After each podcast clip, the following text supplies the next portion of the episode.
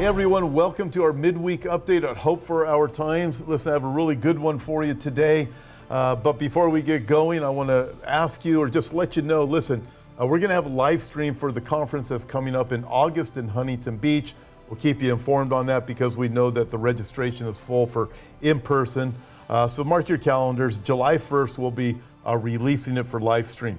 Uh, listen, this article appeared The Final Battle for Humanity. It is now or never in the long war against Homo sapiens. Very interesting, isn't it? The final battle for humanity.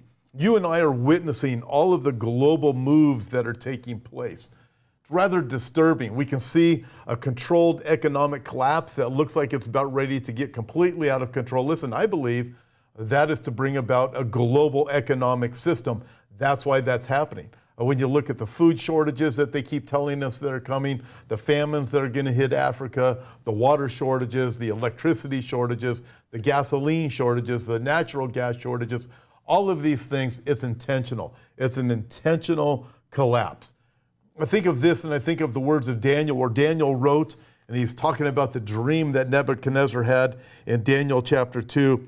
And he sees this kingdom that comes along. And in verse 41, he says this to King Nebuchadnezzar Whereas you saw the feet and toes, partly of potter's clay and partly of iron, the kingdom shall be divided.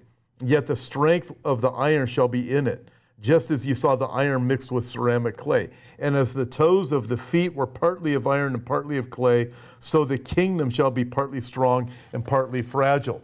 That's just one of the places that we have in the Bible where Daniel's letting us know listen, there's going to be this 10 kingdom empire in the last days. It's going to be partly strong and partly weak. Daniel lets us know in chapter 7 that the kingdom's going to have these huge iron teeth. In other words, it's going to be able to devour anything it can. But still, there's going to be arguments, there's going to be problems on the inside. Daniel also tells us elsewhere that this kingdom will have 10 horns.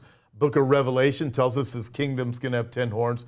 So we know that there's these 10 kings that are coming. They're going to be global. There's going to be a global authority, and we are watching this whole thing develop. I believe we are experiencing the birth of this new world order, this final empire of man, and uh, they're looking to destroy anything that gets in its way. Think of this Agenda 2030, according to the agenda, the 17 Sustainable uh, Development Goals clearly defined, this is a quote the world we want, applying to all nations and leaving no one behind. That's one of their agendas in Agenda 2030. You hear Klaus Schwab say you're going to own nothing and be happy by 2030. And we're watching all of these things be destroyed by 2030 because they want to rebuild their kingdom. And if you don't go along with it, you're not going to be a part of it. But guess what? That's part of the plan too. God told us it was going to happen. You don't worship the beast or the image of the beast and receive his mark on your right hand or forehead, then guess what? It's a, it's a kingdom and you're not part of it and you're going to be eliminated. But this is what they tell us. In fact, H.G. Wells said that the, the elite will run this whole world and many are going to die protesting against it, and those who are considered useless or deplorables will be eliminated from the system. So that's why we watch all of these things going on. They're building their system. Also, within Agenda 2030, paragraph 28, the agenda states this quoting, We commit to making fundamental changes in the way that our societies, get this, produce and consume goods and services. That's why you see things happening the way we do right now food shortages, um, energy challenges that are only going to get worse. It's a plan. They're doing this intentionally. Paragraph 52 of Agenda 2030 says uh, that they will solve, uh, it will involve governments as well as parliaments, the UN system, and other international institutions, local authorities, indigenous peoples, civil society, business and private sector, the scientific and academic community, and all people. What else does the agenda state? Well, it states that everybody must be a part of this. Yeah, and then uh, this comment on here you have to get them dependent on the state for food, shelter, electrical power, water, everything. Very interesting. Uh, the agenda is a global movement coordinated through a global to local action plan. A key facet of the action plan is to push the agenda down, the, down to the most local levels in society. This is why we see everything happening globally at the same time.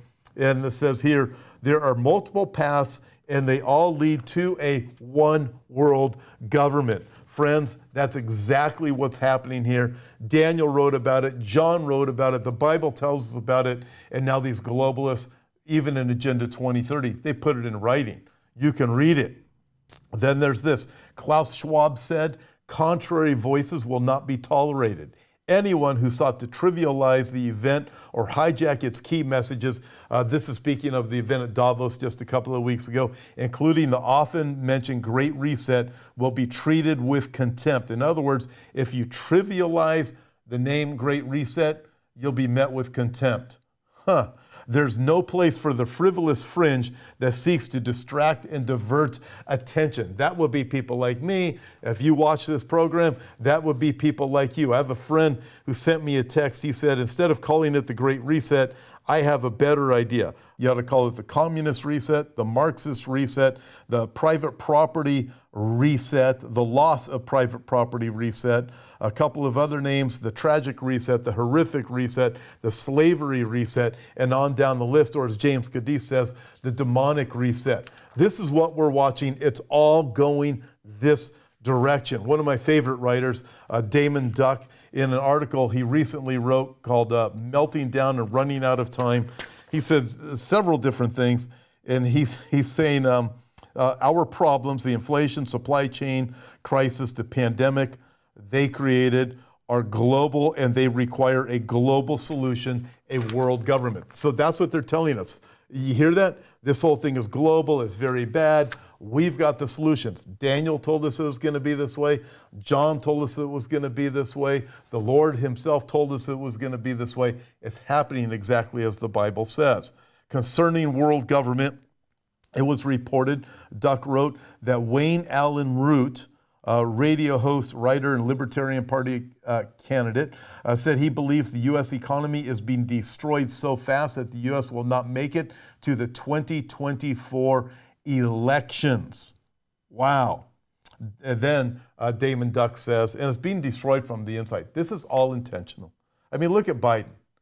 I mean, come on. They, they put him there because he's the perfect person. He doesn't know what's going on. And these globalists behind the scene are just manipulating everything to destroy the United States of America, which will affect the world. Uh, Daymond Duck wrote, This is my opinion. If the U.S. economy is destroyed before 2024, the global economy will go down with it. Continuing, he said, I also have long believed uh, that the rider on the black horse in Revelation chapter 6 is hyperinflation and a global economic collapse, uh, and that the rider will be released by Jesus early in the tribulation period. Also, my opinion, I believe that those that are in Washington are too intelligent to get America into this mess, so it must be deliberate. And I think they are deliberately transitioning to the UN 2020 Sustainable Development Goals, and that is not good for America. It's not good for the world. He says, uh, Time will, twel- will tell, but 2024 is drawing near, and multitudes could know soon. Folks, we are almost there. Uh, I look at what the Bible says. I mean, you can't make this up. It's not a coincidence that all of the different things that the Bible says are going to take place during the tribulation, folks, we can see them developing right now. Uh, you, you, how does anybody ignore these things? You can't ignore them unless you, you just don't want to believe it's true. The Apostle Paul warned repeatedly, the Bible warns repeatedly do not be ignorant of these things when it comes to last days events. In other words, don't ignore them. Don't be an ignoramus about them. Don't pretend like they're not real. They really are real. It really is happening exactly uh, the way the Bible says that they will. Listen, trust in the Lord with all your heart. Uh, he promises us in Romans chapter 10 that if you confess Jesus is Lord and believe in your heart that God has raised him from the dead, you will be forgiven. I find this article interesting. Last one no matter what the midterm uh, midterm elections bring, without revival, we have lost. Indeed, we need the Lord. And if you don't know the Lord yourself, ask Christ to forgive you of your sins, repent, surrender to Him, and He will forgive you. Listen, until next time, God bless. Thanks for listening and being a part of this week's podcast. Before you go, I'd like to invite you to visit our website, hopeforourtimes.com, and check out the many resources we have to offer. On our website, we have books, DVDs, and daily news articles that will always keep you up to date on the times we're living in. If you'd like to see the video version of this week's podcast, you can find us at Hope for Our Times on YouTube. God bless, and we'll talk to you next time.